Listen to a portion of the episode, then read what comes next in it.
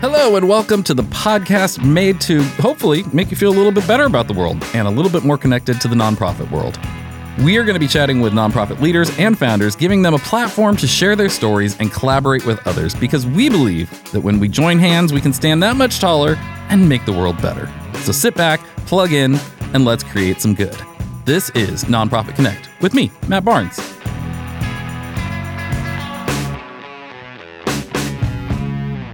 Hello, and welcome to yet another episode of Nonprofit Connect with Matt Barnes. I'm Matt Barnes, and with me, as she always is, whether I like it or not, my assistant, Tiffany Pope. Yep, here I am. You sound so excited to be here. I am. Okay, that's better. you did, I mean, I was being sarcastic. You did not sound excited to be here. yep, here I am. Mm, wah, wah. I think I have that. Do I have that? I think I have that. Nope, that's not the right one. Nope. There's all kinds of sound effects on here. None of them are the one I'm looking for. Oh, oh, wait, here it is. Here it is. Wow. There it is. Okay. So, anyway, I hope a great episode today. I think a great episode today. Yeah. And the reason I say that is we have always, to this point, recorded the intros for these episodes after we did the interviews so that I Mhm. can refer to what we talk about in the interviews. But today, for the first time, as you would probably imagine we would normally do, but we don't, we are doing the intro right before the interview. Yeah, this is monumental. This is groundbreaking. Yeah, this you guys, is this historic. is innovation at its finest. Mhm. Okay. But before we jump into the interview, I just want to share something that just happened. And that is, you know, when I got married, I got a tattoo on my ring finger where my wedding ring goes of an S. And it's the S from my wife, Stacy. It's the S from her signature. So that if I lose my ring or forget it, I'm still married. Because I think by law, if you aren't wearing a wedding ring, you're not married. Yeah, right? sounds about right. So you have to have something there to show it off, right? Like make sure people are like, oh, oh yeah, you're still married. And so I have the S there, and everybody's always been like, oh, cool, like oh, S for Stacy, cool, great. And you know, I've known Tiff for a while now, and she sees me on an almost daily basis, and she comes in and sits down here and looks across the table, and she goes, "What? I forgot my wedding ring today, but I got my S." She looks over and goes, "What is that on your finger?" and I'm like, "What?" She's like, "That's scribble." And I said, "That's an S for my wife, Stacy, who she knows very well." And she's like, "Oh, it just looked like a scribble." I'm like, I've never had anybody. Also groundbreaking, almost as groundbreaking as doing an intro before an interview, yeah. is you have broken the trend now. You're the first person to not put that together. How do you feel one. about that? Yeah, did that make you feel good? You know, I feel great. Okay. Actually, I feel great. That's good. But- That's good. Stacy, I'm sorry, and if you're listening in, I'm very sorry. If she's listening, you're very sorry. Yeah. But if not, you're just sorry. Yeah. Yeah. Okay. Got it. Yep, Got it. Okay. Well, let's get to our interview today. Our guest today is Janice Celeste. She is the president and CEO of fentanylsolution.org. They are nonprofit based right here in Newport Beach, California. And they're on a mission to combat the alarming and escalating illicit fentanyl crisis. Before she was doing that, though, she had a three decade career as the founder, CEO, senior executive producer, host, and editor in chief.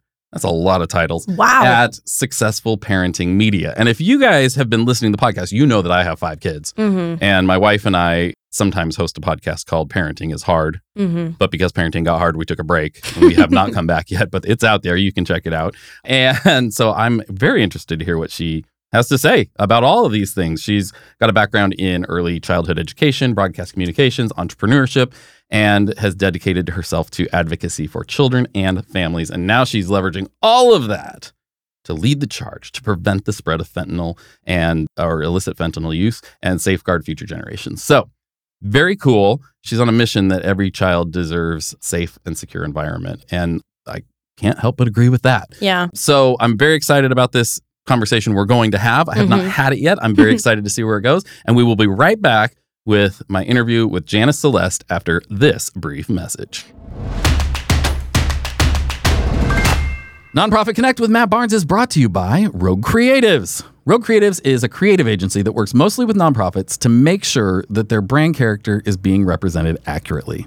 So here's the thing. If you think of your favorite book or your favorite movie or show or whatever, there's usually some character that you identify with, something that you connect with that brings you into that story and makes you come back to that story, that makes you feel a part of that story and related to it. The same is true with your organization. See, people don't naturally connect with organizations. They just don't. They care about people and they care about character and they want to connect with those things. And that's why Rogue Creatives has developed a three phase process called the Strategic Storytelling Framework. And it's designed to identify your brand character, its personality, its voice, its values, and then make sure that it comes to life so you're represented cohesively and accurately. No matter how people come into contact with you, whether it's a business card or website or social media, a video, a print piece, whatever, they're connecting with the same character and being brought into your story. And the best part is, it frees you up to do just what you love to do or what you're best at. And you can rest easy knowing that you're still being represented out there so well and so accurately. And you have a team on your side making sure that this is happening consistently and cohesively. So, head on over to roguecreatives.com slash NPC for Nonprofit Connect NPC to schedule a free brand consultation and take our free online brand character quiz. Because, you know, everybody loves a free online quiz. Those are fun. That's roguecreatives.com slash NPC to begin defining your brand character today. We've worked with uh, so many nonprofits and helped them increase their funding and their reach as they connect with more people and bring them into their stories. There's no commitment or risk for you at all. And we just can't wait to meet you. Like we're we're actually just sitting around here waiting to meet you. We want to. Remember, that's roguecreatives.com slash NPC to get started today. Rogue Creatives. Seriously, creative storytelling. And now, back to the show. Show, show, show. All right. I'm here with Janice Celeste. Welcome. Hi, thank you for having me. Thanks for coming on. I'm excited to get to talk to you and hear more about what you're doing, what you're about, and what your experiences have been. Before we get started, we always start with three random questions. So I've got a list of like 30 or 40 random questions, and then I've used a randomizer to select three of them. Are you ready? Uh oh. okay, sure. I'm ready. Nothing scary. All right. Thin crust, regular, or deep dish pizza? I like regular. Okay, good. Yeah, regular's good. Every once in a while, a deep dish is nice, but I like Pizza Hut. Regular old pizza with the regular crust. That's it. I'm pretty simple. yeah. All right, good. Not fussy. What is your favorite time of day? Mm, sleeping at night. Getting my rest. Yeah. I think nighttime, getting my rest. I'm really happy to get into my bed. Yeah. That's always calling my name. Yeah. Yes. You have kids? I do, but they're adult kids. Oh, so Oh, okay. Okay. God, I don't have to do that anymore. oh man, I look forward to those days.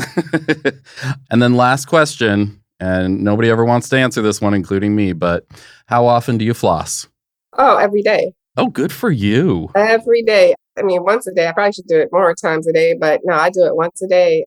I think because I made it a habit. If I don't do it, it feels just weird. And I have this thing I used to teach preschoolers about how to floss and, and get them started. And I used to say, okay, if you don't floss, it's like being a dinosaur eating meat, a meat eater, and you have all this meat in your mouth. Can you imagine what the dinosaur's breath smelled like? and so all the kids understood that and they would floss. That's what I, I actually think I go there when I think, oh, did I floss? I didn't floss. Oh my, I got, I got dinosaur teeth, man. I got Dinosaur, yeah, dinosaur breath. That's great. Yeah, that sounds like something my wife would do. She's always coming up with things like that. I don't know if she told them this or the dentist told them, but something they call uh, sugar bugs. You got to brush to get the sugar bugs out. oh, the sugar they brush longer. Yeah, and so That's they're brilliant. they're all about it. They're like, I got to get all the sugar bugs. I love it. Oh, they're so cute. it's so good. So I'm reading over your career history, all the things you've done, you're doing. Very impressive. You've got a lot there going on. I'm very interested too. So I've got five kids. The oldest are about to turn six, and which it's two sets of twins and then an, an eight month old. And my wife and I have a another podcast that's on hold right now called Parenting is Hard, and we, it's on hold because parenting got hard. And Good reason. after the baby was born, we're like, we need a break. This is a lot. But yeah, there's a lot going on. So you've got such a background with children and all of that, and now putting that to use with fentanyl solution. What's your sort of origin story? Like, how did you end up where you are and doing what you're doing? it started with me being a journalist. Now, I've been a lifelong parent and child advocate. Like, I came out of high school with certificates in child development. I was in high school. I was a candy striper at a children's hospital. I got to work in an intensive care unit because I was there for four years. Like I started when I was 16. And I thought I was going to go into nursing. Then I had a baby die that came in an emergency and was in intensive care. And I realized I can't see babies die. And so that sticks with me. And I'm the type of person, I don't wait till things happen to me to get involved. I see something bad coming down the line. I want to try to make the world better. Maybe that has to do with my pageant background. I have a pageant background, Mrs. New Jersey. So, you know, they say, oh, world peace, you know. so maybe that has to do something with that. Like, I want to make the world a better place. So I found out about fentanyl around one Halloween and the rainbow fentanyl. And I thought, this is bad. This is not going to be good. And, and this numbers are growing like I've never seen before any history of drugs. What is happening here? And how, why are the children at risk? And why are drug dealers stalking children on the internet? I don't want that for my kids, and I definitely don't want it for my grandkids. This cannot be around. This is going to just get worse. And sure enough, it got worse. And now we're going to be dealing with the zombie drug, xylazine, being added to fentanyl, which is happening on the East Coast already. And there's no coming back from that. We deal a lot with harm reduction, even in our organization. But here's the deal with harm reduction in children they don't get a chance to benefit from it. They're usually addicted for a very short window. And then, it, because the fentanyl is so addictive, they think they're taking something else. So somebody say, "Oh, take this oxy or take this Percocet or Xanax to help you with anxiety," and they think, "Oh, it's harmless. I'll take it because it'll help me with my anxiety. I need that." And there's no Xanax in it. There's no Percocet in it. It's just fentanyl and filler. The cartels, they just got to think about for a minute. You know, if they can get away with doing this without putting medication in it, why would they spend their extra money to actually put medicine in it? They can make it look just like the pill so that you're getting a fake counterfeit pill, but they have no interest in putting medication in it because they can t- make 10 times as much money not putting it in it, hoping that you get addicted so you come back the next day because you're going to be that addicted. And You're not going to know why you can't shake off these pills. You're not going to be thinking because you don't know there's fentanyl in there. You just know you just got to take your Percocet again. You need more Percocet. You need more Xanax. You're jonesing for it. Okay, I can't deal without it till you get the lethal amount because the cartels learning how to mix the batch evenly so that you get the same amount of fentanyl in every pill. Some will have nothing, some will have a little bit, just enough to keep you addicted, and others will have too much. And it'll come from the same batch, which is important because people think they can test one pill in the bag to see if it has fentanyl in it. And if it comes back negative, that all the other pills are good. No, you literally have to test the whole pill, dissolve it in water, and you have to dissolve every pill in water because this one might be negative, but the other ones might be positive or more than one. Even if you try to do it randomly, it might be the one you didn't pick. Wow. This one, I feel like I'm learning a lot just from this five minutes that we've had so far. but that worries me like you have such a challenge in front of you the fact that the average person, I would say, unless I'm just more ignorant than others, doesn't know very much about this. And, you know, with all of the crises in the world, you know, drawing our attention and things that we should be aware of, this is not something that's even really on my radar. And it's not for most people. And that, that's the problem. At you'll hear on the news about the drug busts that are spectacular you might hear about someone going to prison for murder. You're thinking, oh, it must be the people who are addicted that it's only affecting, and it's not. And there's not much about warnings and education on the news so that you know what to do if this hits your home. And here's the thing people always think, oh, it can't happen to me and my family. And those people that say that or believe that, they are the most vulnerable for it to happen. I'm going to tell you why. Okay first of all, it started with people who had a lot of money, you know, in those high income brackets that because the kid had to have a computer if it affected a child, computer, they had to have the internet, they had to have a way to pay for things. So your child would be on Instagram. He might be looking, just curious and looking for to see what's out there for his drugs. Because there are emoji codes for drugs that all parents should know. It's on the DEA website. So you need to know what those emoji codes look like and the drug dealers will advertise that, and as well as they will find your child through other children, teens, and they will start stalking your kid. Not in a way that's creepy, to befriend them, get their trust, and they'll poke at the right moments. For instance, posting. I'm starting a new school today. I'm a little nervous, but I'm going to be okay. I have a pill that will help you be so cool on your first day. I can get it to you. It's only going to cost you $2. You just got paid for delivery, or they'll deliver it themselves as fast as your child can get a cheeseburger order on Uber Eats. They can get a lethal pill in their hand, and the parents won't even know it. So this transaction happens on it starts maybe on Instagram. They take it over to Snapchat to do the actual cash transaction because that's going to disappear in 24 hours. By the time you find your child dead and you figure out what happened to them, that transaction has gone. You'd be lucky if you can find all the conversations on Instagram. So that's hard to prove because the transaction is now gone. Company like, and I'm not blaming any of these companies, but Uber Eats, uh, Grubhub, all of those, they will pick up a package from point A and take it to point B. They have no idea what's in the package. They're just doing the job, right? So you're just as fast as you can order a cheeseburger from them, you can get a lethal pill. Your child's not going to tell you, oh, yeah, it's not food. I got a lethal pill. They'll go up to the room and take it, and that, that can be it. I've had parents who showed me a pill their child had taken. Well, this one was a 17 year old, and he only bit the corner off of a Xanax, very little piece, but because the fentanyl was there, he passed away we have a mother on our board who lost her 14 year old son. 14. Bubblegum braces, red hair, cute kid, big smile, big personality. He was going places in this world, but he was very curious. And he tried an oxy, and he had been taking it for 10 days. And he went to his mom said, Listen, I don't know why I can't shake these pills. They got a hold of me. I don't know what to do. Good mom, as she is, called up rehab. Hey, I need to get my son in. Rehab said, I'll, I will call you tomorrow and see if we can get him in. But by the time they called back, he had taken the last oxy and he passed away because she did not know about fentanyl. He did not know about fentanyl.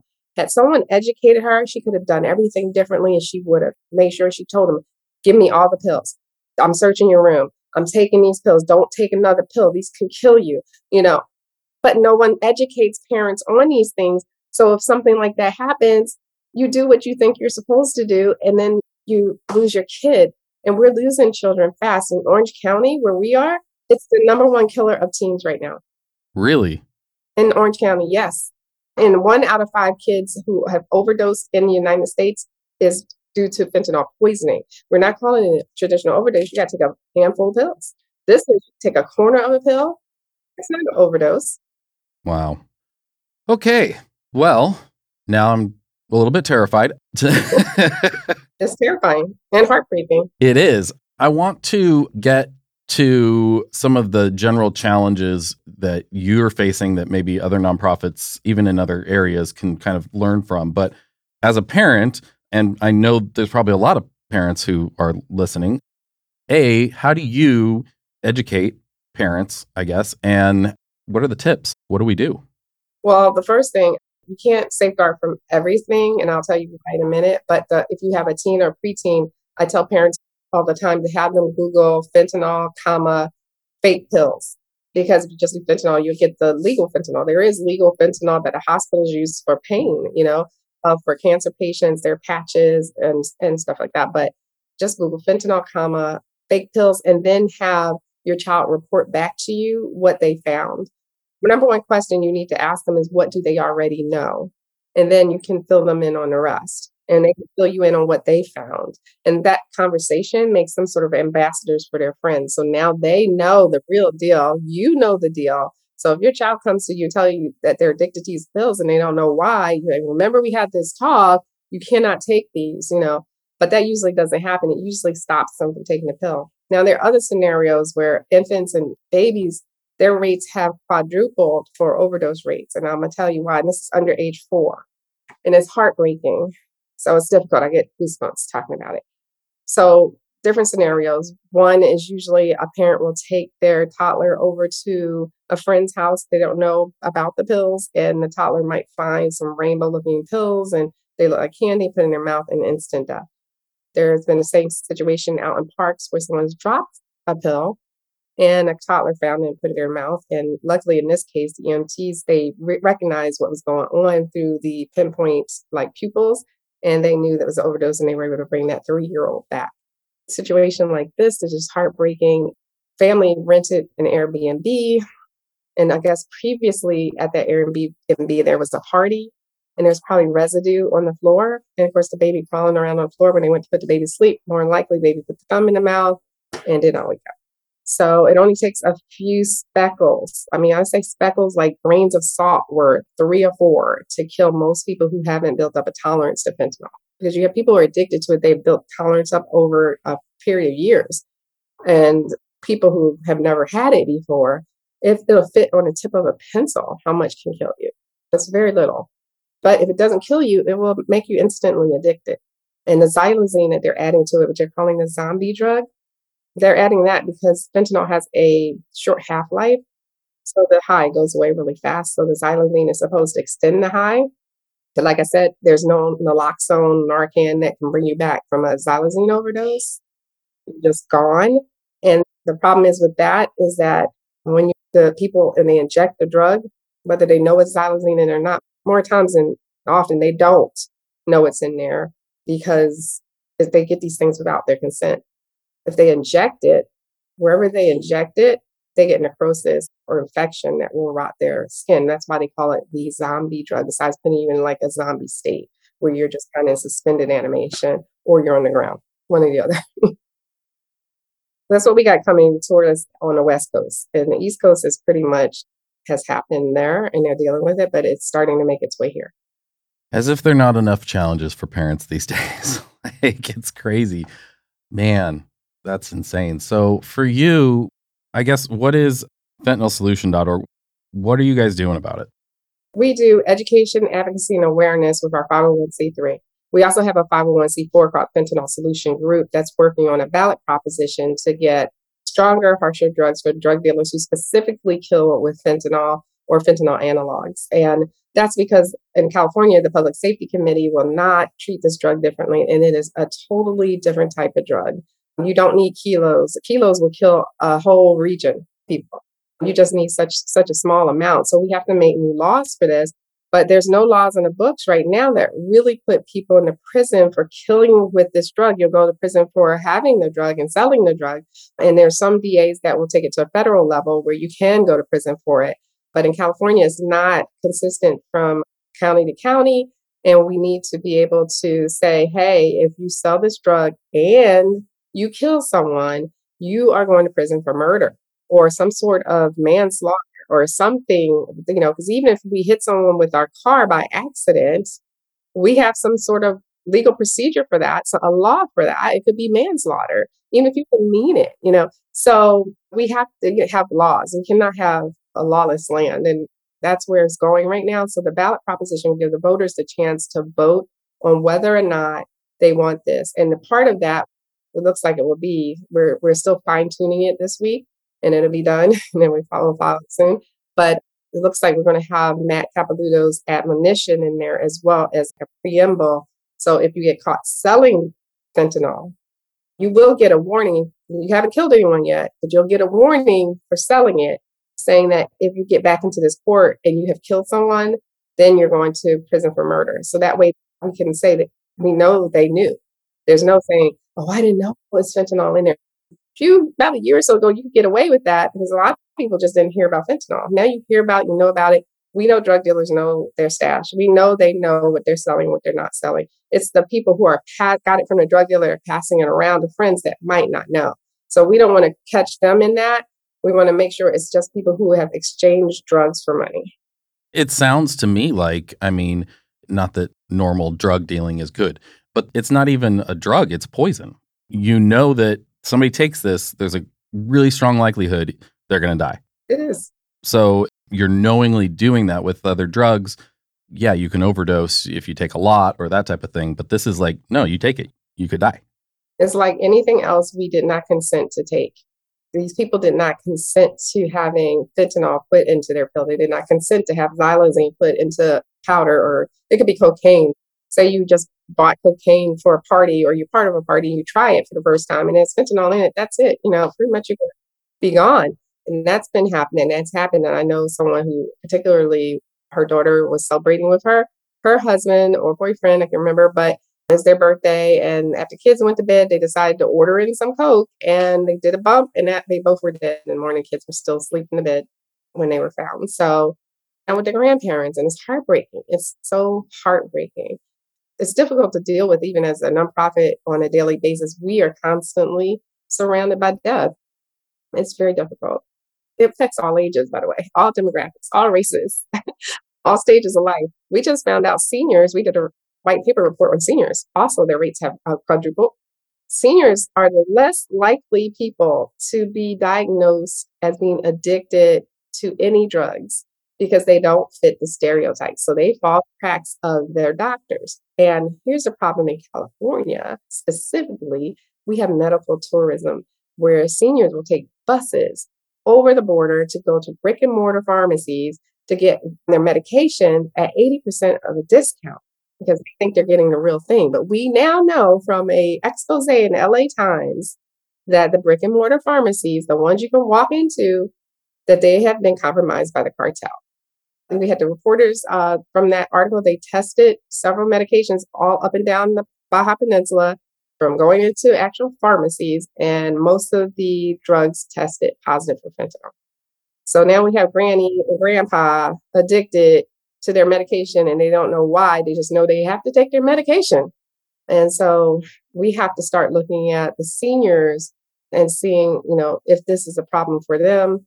Even ordering it from like Canada, a lot of times with that medication, there's no real medication in it for their heart medicine, et cetera. And then they have a heart attack and they don't know why they've been taking their medicine. It's very difficult for the seniors these days because they can't afford their medicine. Wow. Uh, that's crazy. Man, so obviously every nonprofit has the challenges of whatever area they're in, staying up on all the latest information because things change so quickly. Obviously, some areas are more stable and don't change as quickly as others. I would imagine with this, there's new developments all the time. You know, they're adding a new thing or it's coming in new ways or they're targeting teens in new ways. How do you stay on top of that and what advice would you have even for other nonprofits as far as as they're you know doing the same kind of things in other areas but like part of your job has to be research and being on top of that. What does that look like? I mean we i mean of course i subscribe to everything from the cdc on down but i think the best way is to talk to people who are out there dealing with it the parents who've experienced some of these losses for us and, and seeing what we can do better. What do they need? And to even dealing with people who are dealing with addiction people who are on the front lines like that to see what's going on, what's next, what should we expect. That you just have to keep talking to people, which is one of the reasons I love doing what we call tabling at events. We have our booth set up and we get to meet the public and we ask them, we have a little sign that says, tell us your story. We want to know. And we're starting to record some of those stories because they are so interesting. And people don't realize, like, even with addiction, how difficult it is. You know, I've been fortunate not to have to ever experience anything like this, but hearing it from them, I understand like withdrawal symptoms are painful. They're painful. They actually hurt. And that's why so many people have a hard time. And they say it takes like eight times to go to rehab to get off fentanyl. So it's really difficult when someone's addicted to it. And to hear their stories from them, how they got addicted. One guy, he fell off his motorcycle, had back pain, his doctor prescribed opioids. He lost his um, job, so he couldn't get his medicine. So he went to the black market he and to get it, and he overdosed several times and was brought back by um, naloxone. So as simple as that. One woman who had just her children, she had meningitis, same thing, got medicine, got used to taking the medicine, but she still was in pain, and her doctor got scared because of the opioid crisis. A lot of doctors just cut people off from the medicine, even though they still needed it and then it forced them to the black market. Because what happens if you don't know anybody? You're like, well, I'll just go get it myself. I know this guy sells it down the street. I'll get it. I don't need you. And then get it, not realizing it's not what you think. And then next thing you know, you're leaving your kids to be raised by your mom and dad. It's little things. The worst one I heard, I'll give you some one more story. A teenager who on a Friday got her teeth worked on by her dentist and the dentist was like, Here, you, I'm going to prescribe you pain medicine. And she said, No, I don't want it. I don't want any pain medicine. I'll be fine. I'm good because the numbness had not worn off. Well, the next evening, by the time the dentist office was closed, the pain was kicking in so bad. She was in so much pain. Her friend said to her, Well, I have a Percocet. I you want it, I'll give it to you. Just innocently trying to help her friend. The Percocet was laced with fentanyl, and the 16 year old passed away. Beautiful young girl. So as simple as that, it can happen to anyone. And you just don't understand as a parent how it happened to you. And every parent, I guarantee you that I've talked to will say that they never thought it would happen to them or their family. They never thought about it. What has been the most, I guess, effective way to get this message out for you? Well, for us, we're yelling from every tower and chandelier we possibly can to get the message out. Is I think it, a lot does have to do with education because the more you know, the more you can prepare.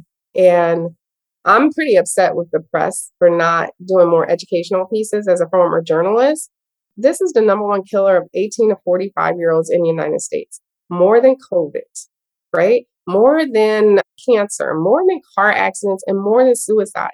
And you would think if we covered COVID the way we did, why aren't we talking about this on a regular basis, not just on National Fentanyl Awareness Day, but every single day and doing educational pieces, not just the sensational pieces like drug bust. Let's talk about it. Let's help these parents. And I think journalists, if you're listening to me, you have a responsibility to make sure that you don't just do these pieces on politicians and pieces on drug busts. We want to see more educational types of warnings for parents. Step one, if you see this, you may find your child kind of nodding and you know they took something, but you don't know what, you don't put your child to sleep. You don't say, go lay down, because that's when they won't wake up. You need to get them to the emergency room at that point. If you see your child just going, you know, nodding back forth, and you'll know as a parent something's not right, but you don't know what. So that's important.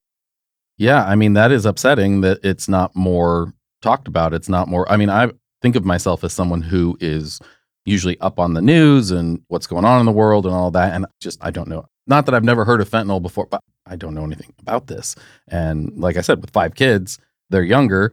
So there's risks even there. But, you know, especially they're going to be getting older and, you know, like going to school and all this. And it's frightening. I mean, it's already a frightening world to raise kids in, right? There's so many things that weren't issues when I was a kid or when you were a kid. And now there's just so many ways to get into trouble, get into harm's way the word getting around with teens in this area. I think a lot of the parents who have lost children have been to, from school to school to school to talk about it. So we're starting to see the deaths temp- temper off a little bit, but you know they could easily shoot back up again.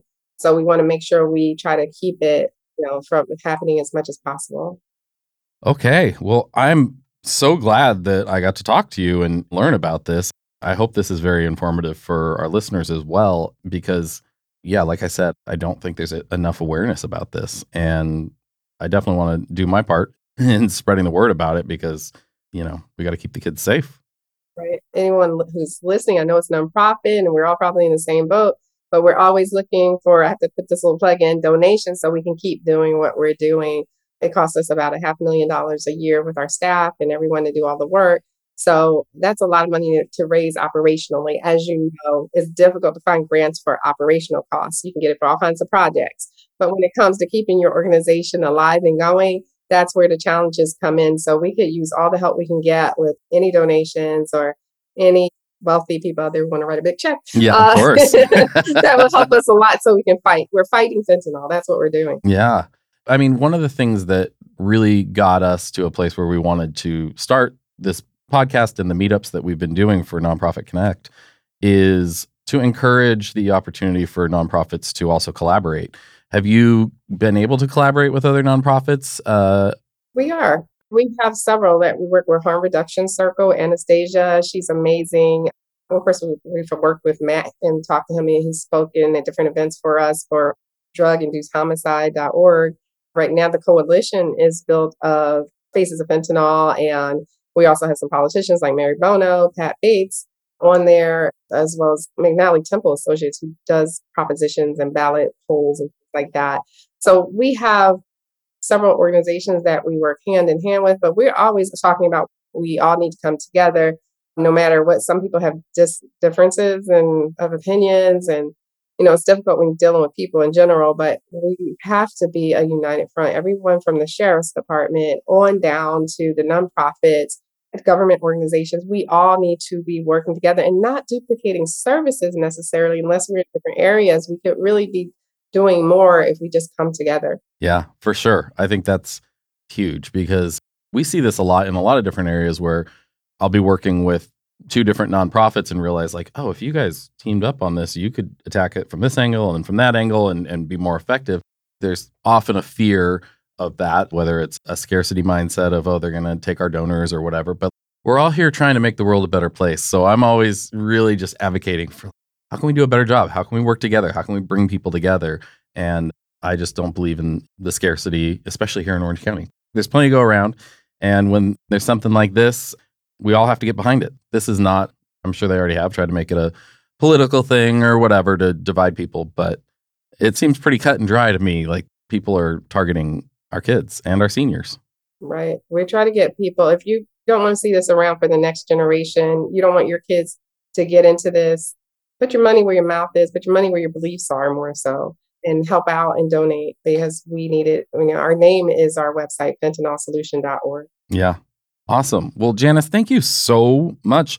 Man, it, we always close with a few rapid fire questions. So let me throw those at you. What is the one thing that makes you most feel connected? For me specifically, is talking to the parents, making sure that what keeps me going is make sure I get them some justice because many of them have not gotten justice.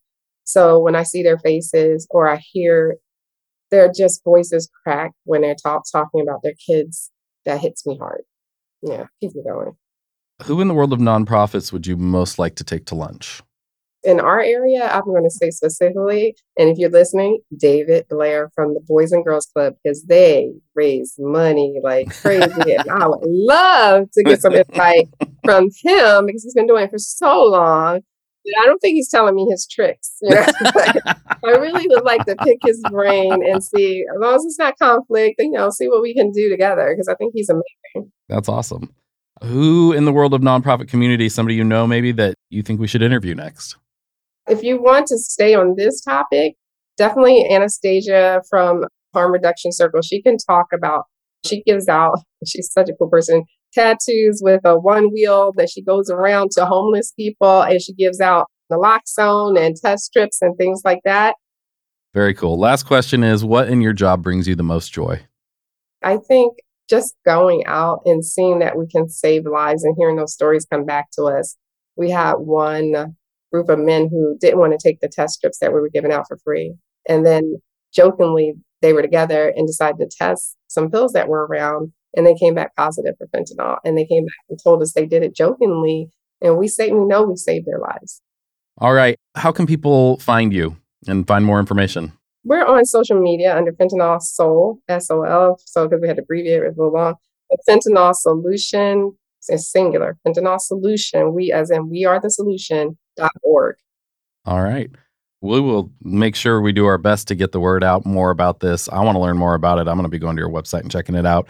Thank you so much for sharing all of this. I really, really appreciate it. Thanks so much. Thank you. Bye bye. Yes, my friends, we have come to the end of this amazing episode of Nonprofit Connect with Matt Barnes. You made it! Thank you so much for listening this far. And if you'd like to hear more from Nonprofit Connect, brought to you by Rogue Creatives, make sure to subscribe on whatever platform you're listening on so you don't miss out. We don't care which one. It doesn't really matter. Just just listen. Just subscribe. Just make it come right into your potholes every week so you can hear what's going on. Also, if you're interested in working with us or want to reach out and tell us how amazing we are, learn more, whatever it is, you can visit our website, npconnect.roguecreatives.com. Or just go to roguecreatives.com and you can find the rest. Okay, that's pretty much it. Okay. Bye bye. Nonprofit Connect with Matt Barnes is hosted and executive produced by me, Matt Barnes, with an assist by my chaos coordinator, Tiffany Pope. Production is by our amazing friends over at Fame, the B2B podcast agency, along with Belinda Carter Thompson and the team here at Rogue Creatives. Production lead is Luke Audi at Fame, writing is by Sam Hollis at Fame and Matt Barnes and Taylor Bolanos from Rogue Creatives. Nemanja Koljaja of Fame is our audio editor, and Arslan Yakub from Fame is our video editor. Creative direction is by Corey Hill of Rogue. Our artwork is designed by Hopo Kelly and Joshua Marino at Rogue, and Ian Salas of Fame. Theme music is composed and performed by Jared Atherton of Chapters. Luke Audi of Fame does our booking and our guest relations. Huge thanks to our amazing guest for joining us for this episode and to all of you incredible listeners for tuning in. If you enjoyed the show, and I don't know why you wouldn't have, don't forget to help us spread some good by giving us a good review. Preferably, you know, five stars with lots of words saying how amazing we are on whatever platform you're listening on Apple Podcasts, Spotify, whatever it is. Also, tell your friends and subscribe so we can come straight into your potholes each and every time we have a new episode. For more information about Nonprofit Connect or to join us at a live event here in Orange County, California, visit our website, np gconnect.roguecreatives.com. We'll catch you next time.